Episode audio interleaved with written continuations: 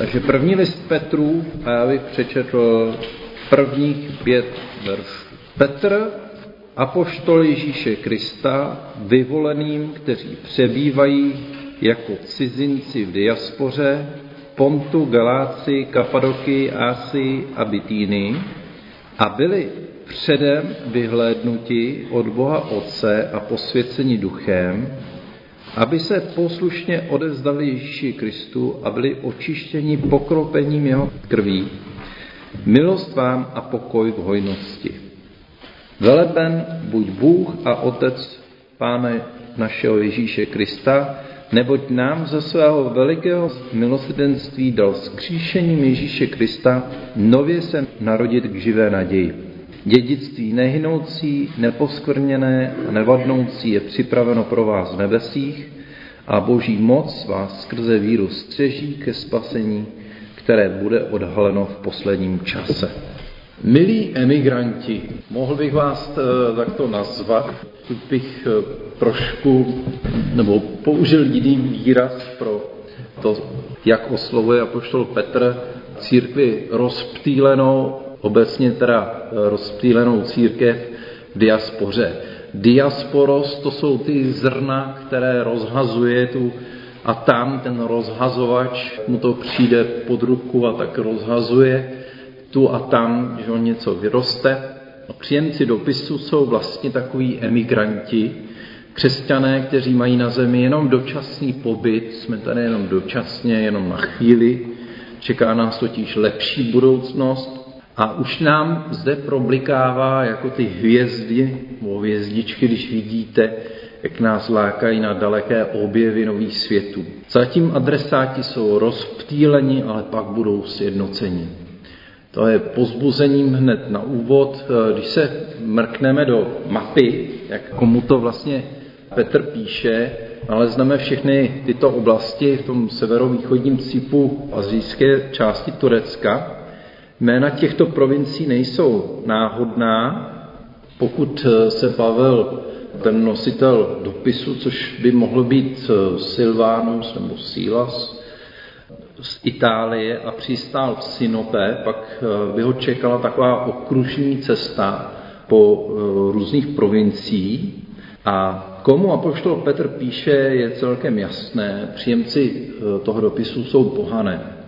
Ačkoliv byl Petr žid a vyznal se dobře v těch nařízeních židovských a rituálech, a můžeme si při, připomenout, že tam byl v první církvi byl ten velký spor křesťany vlastně z pohanů, jak eh, si budou dál dodržovat ty rituály a všechno, co je ve starém zákoně a, a v Tóře, a, eh, a nebo jestli pro ně platí vlastně nový způsob, tak je e, patrné z toho, že apoštol Petr e, sám tyto otázky nepokládal za důležité a nepotřeboval je ani vysvětlovat, ani e, k tomu nějak křesťany z pohanu motivovat.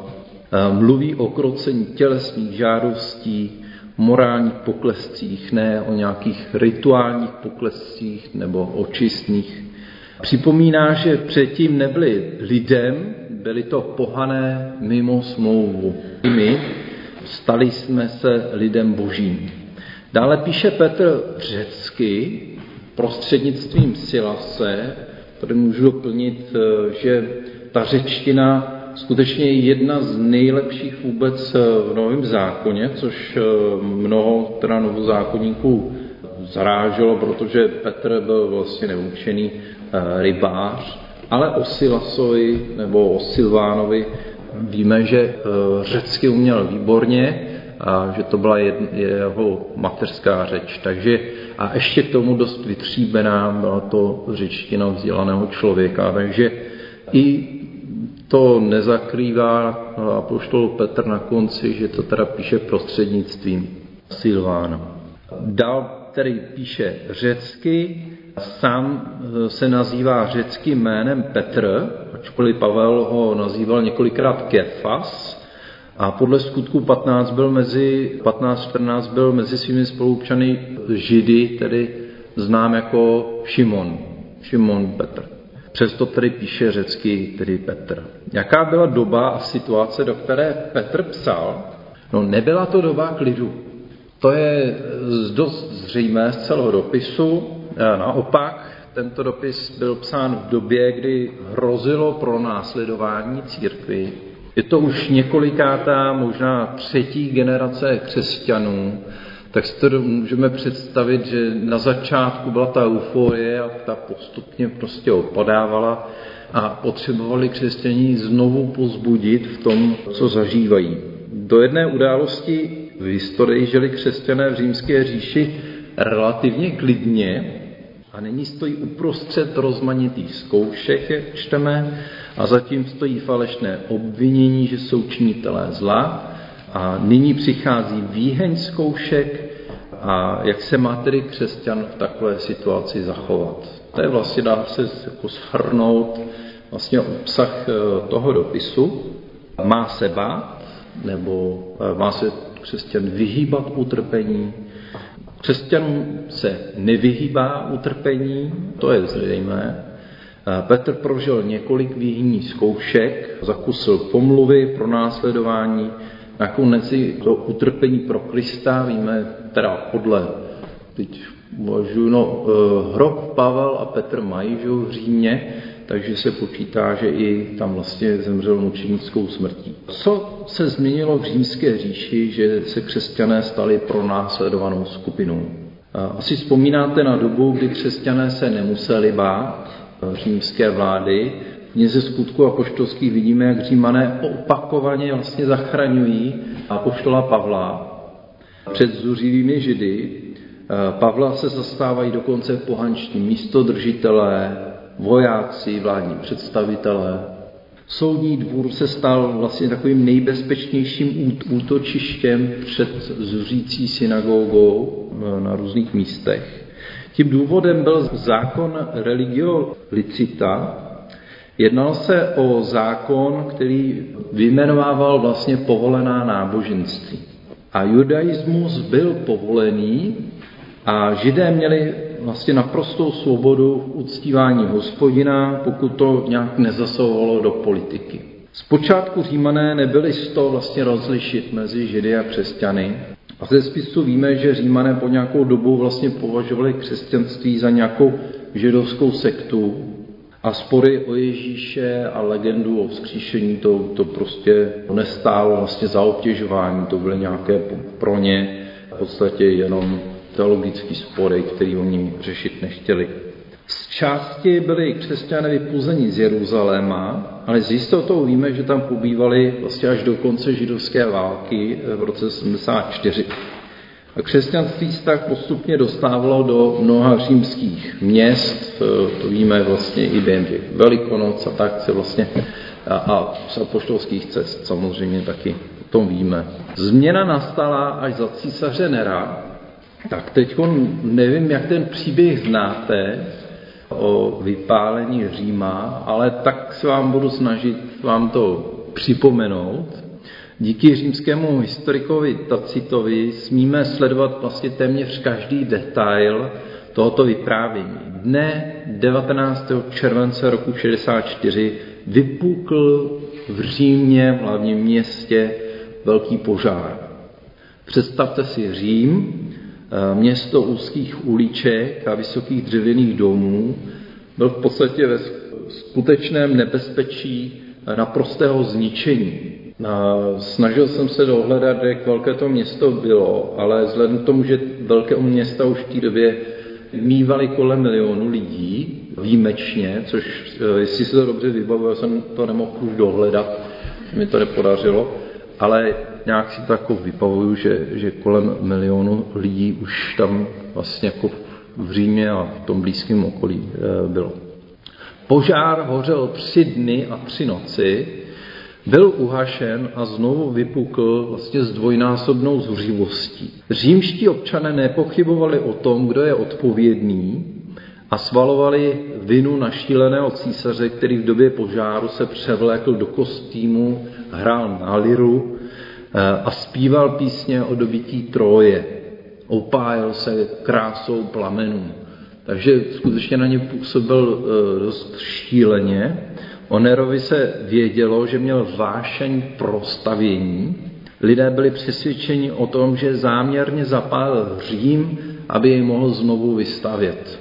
Zděšení davu lidí a hněv rostl vlastně den ode dne. Veřejně se říkalo, že bylo bráněno těm, kteří se snažili požár uhasit a bylo vidět muže, kteří oheň znovu zapalují, ten, který už eh, uhasínal. Zanikly chrám Luny, Ara Maxima, velký oltář, chrám Jupitera Satora, svatyně Vesty a všichni domácí bůžkové. Lidé se ocitli rázem bezdomova, boháči i chudáci, stejně jako otroci. Odpor davu sílil a Nero musel najít nějaké řešení. Že hledal obětního beránka, možná, že už to měl dopředu spočítaný, aby odvrátil podezření, že to spáchal on. Římský historik Tacitus vypráví. A tak v naději na rozptýlení pověsti falešně obrátil vinu na skupinu lidí, jimž lidé říkali křesťané a kteří zasluhují opovržení za to, co spáchali.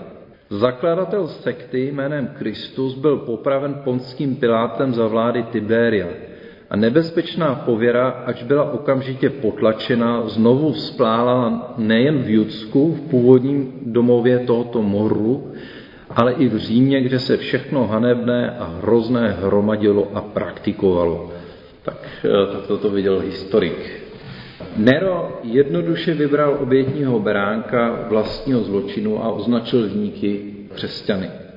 To se hodilo, že, protože už v té době byly obětí mnoha pomluv, běžně byli spojováni se židy a antisemitismus byl rozšířený. Byl pro ně tajný spolek, protože večeře páně byla tajná, tedy byla přístupná pouze členům církve. A vezměme si ty divné věty v jejich rituálu. Výpovědi e, jedění něčího těla a pití krve. Šířily se pomluvy, že křesťané jsou kanibalové a dokonce, že křesťané zabíjejí a jedí pohany nebo právě narozené děti. U stolu páně křesťané si dávali políbení pokoje, jejich setkání e, nazývali agapé, tedy hody lásky a to, to stačilo, aby se rozšířila pomluva, že křesťanská setkání jsou neřestné orgie. Křesťané byli stále obvinováni z narušování rodinných vztahů, že štěpí domovy, když se mladí vlastně přidávali k církvi. A dalším důvodem bylo očekávání konce světa a poslední soud. Zvěstovali okolí, že přijde soudný den a svět se rozstaví v plamenech. Také tak Petr vlastně kázal, když vzpomínal na Ježíšova slova o druhém příchodu páně a zániku všeho v ohni, jak to čteme ve skutcích druhé kapitole. Jak snadné bylo svalit vinu eh, za požár na lidi, kteří takto mluvili. Křesťané pak tak měli se navždy stát hrozbou, přestože Luza římské říše věděla, kdo může za to, co se stalo v Římě, a také věděla o pomluvách, proti křesťanům, ale můžeme si to představit, že skutečně to byla společnost, která byla v rozkladu a Lůza milovala krev a mnohý vladař populisticky využíval nálad ve společnosti, aby mohl lid manipulovat na svou stranu tam, kam chtěl. Takže typicky, tak jak to známe možná i ze dneška. Křesťany ani tak neohrožoval zákon, ale nenávist ve společnosti, pod jejíž kotel vládci Říma začali přikládat. Zvlášť teda, jak vidíme, eh, Nero byl jeden z těch prvních. Nyní byli křesťané v Malé Ázii v nebezpečí. Vlastně je to taková staronová situace, kterou Petr zná jak z Jeruzaléma, tak z doby císaře Nera v Římě, Petr zve eh, této situaci lidi k naději, k odvaze a laskavému křesťanskému životu, který jediný může útočící pomlouvače usvědčit ze lži. Jedině tak se lze postavit hrázi zla a nenávisti, tak jako Kristus. Často byly listy psány proti různým herezním a lživým učením, Ale první list Petrů byl psán právě pro posílení křesťanů, eh, kteří se ocitli v ohrožení života, jsou pod tlakem rozličných zkoušek, podobných tavícímu kotli, ve který se zkouší kov k ohni, nebo v ohni, stojí proti pomluvám, bezdůvodným nařčením lidí, kteří nic neví a chtějí pouze ublížit. Stačí jenom jiskra a dojde k té splanutí ohně. Stačí jen to, že jsou křesťané, kteří mají biblický názor na život, hodnoty a odpovědnost člověka vůči Bohu. Už jenom to stačí. Křesťané mají být vlastně připraveni utrpení přijmout, očekávat, e, nesmí je to překvapit.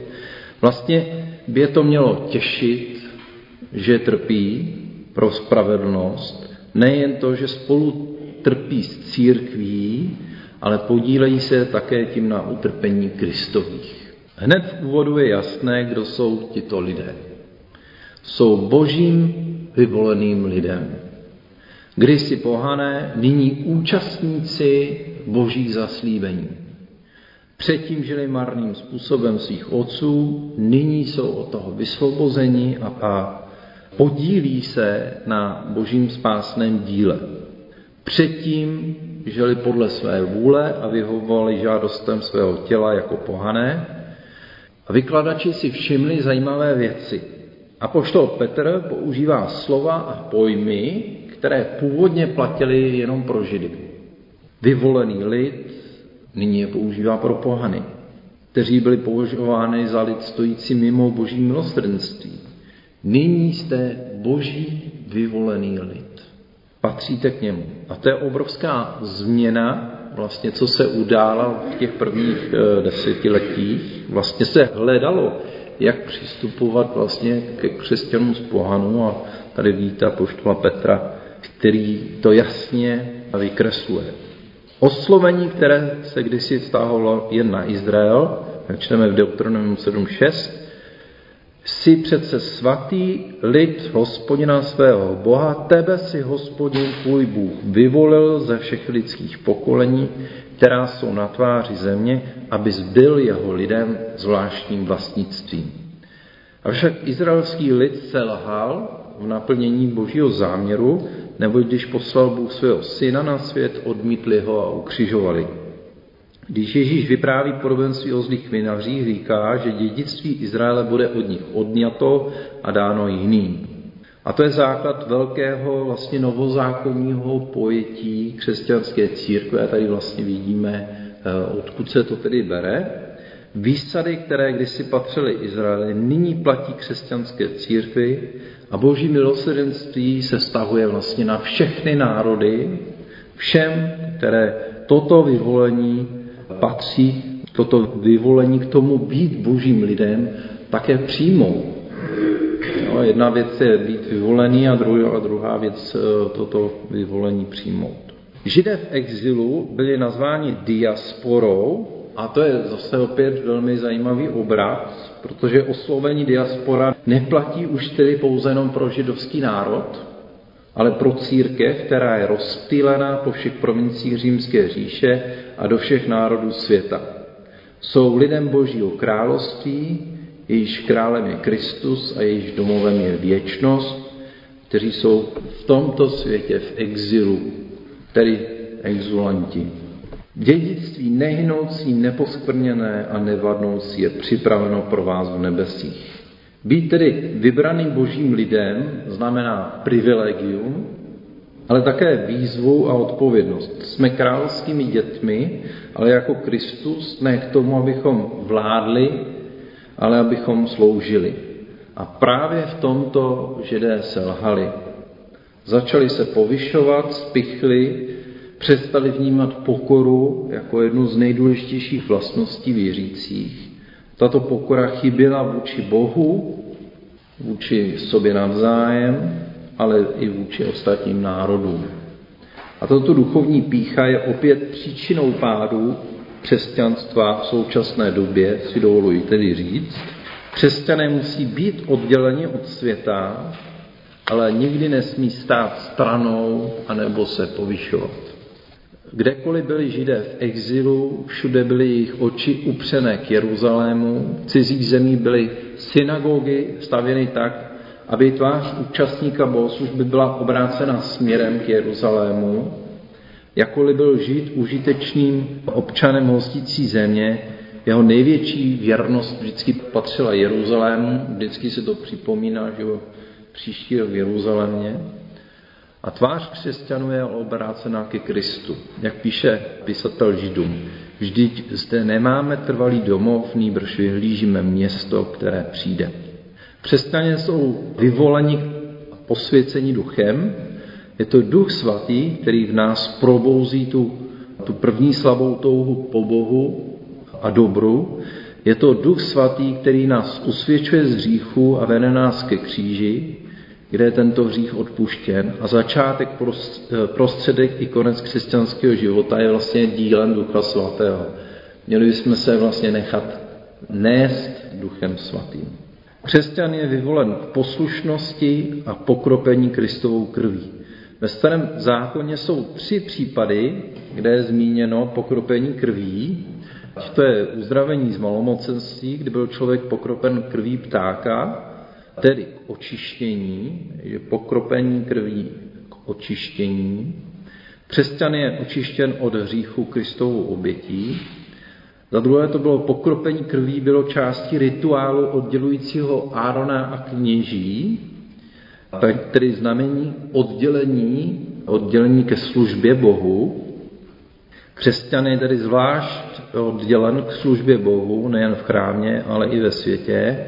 A za třetí je to velký obraz pokropení krví pocházející ze smluvního vztahu mezi Izraelem a Bohem, kdy vlastně tam eh, pokropili vlastně ten lid. Ve smlouvě se Bůh z vlastní milostivé vůle přiblížil k Izraeli, aby mohl být jeho lidem a on mohl být eh, jejich Bohem. To je vlastně exodus. Tento oddíl začíná myšlenkou o znovuzrození, jak jsme četli, Jo, v tom třetím verši, veleben buď Bůh a Otec Pána našeho Ježíše Krista, neboť nám ze svého velikého milosrdenství dal skříšením Ježíše Krista se nově narodit k živé naději. Znovu zrození je vlastně zvěstí naděje o novém životu. Křesťan vnímá, že se nenarodil z porušitelného, ale z neporušitelného semene, jak čteme v první kapitole, má tedy v sobě něco ze samotného Boha, proto měl, má v sobě vlastně život, který eh, nemůže zničit ta časnost ani, eh, ani věcnost nebo tohoto svět, tento svět. Znovu zrození pochází ze zvěstí o skříšení Ježíše Krista. A křesťan měl jednou provždy vedle sebe ještě víc. Byl jedno s s tímto Ježíšem Kristem, který přemohl dokonce smrt a proto tu není nic, čeho by se měl bát, vlastně ani smrti. Jsme znovu zrození k novému životu, v lásce a k vítězství. Život přestává být porážkou a začíná být vítězstvím nad sebou, nad hříchem, nad okolnostmi. Protože je v něm boží život, tedy moc božího ducha, křesťan se naučil tajemství vítězného života, kterým je právě moc Ducha Svatého. Tak shrnuli eh, závěrem tedy křesťanovo dědictví je v nebi a čeká na něj plná boží radost. Na naší cestě tímto světem k věčnosti jsme chráněni skrze víru boží mocí, mocí Ducha Svatého, slovo použité Petrem pro ochranu, to for rain uh, je slovo, slovo vojenské, znamená to, že náš život je střežen Bohem a že On nás střeží po, po všechny naše dny. Dědictví nehynoucí, neposkvrněné a nevadnoucí je připraveno pro vás v nebesích a boží moc vás skrze víru střeží ke spasení, které bude odáleno v posledním čase. Jak čteme ve verši čtvrtém. Proto přijměte pozbuzení k vytrvalosti ve víře a v naději, že jsme stále pod boží ochranou, vedením a milostí. Jen zůstaňme v pokoře vůči Bohu, vůči sobě navzájem, ale i vůči světu kolem sebe pokorní. Amen.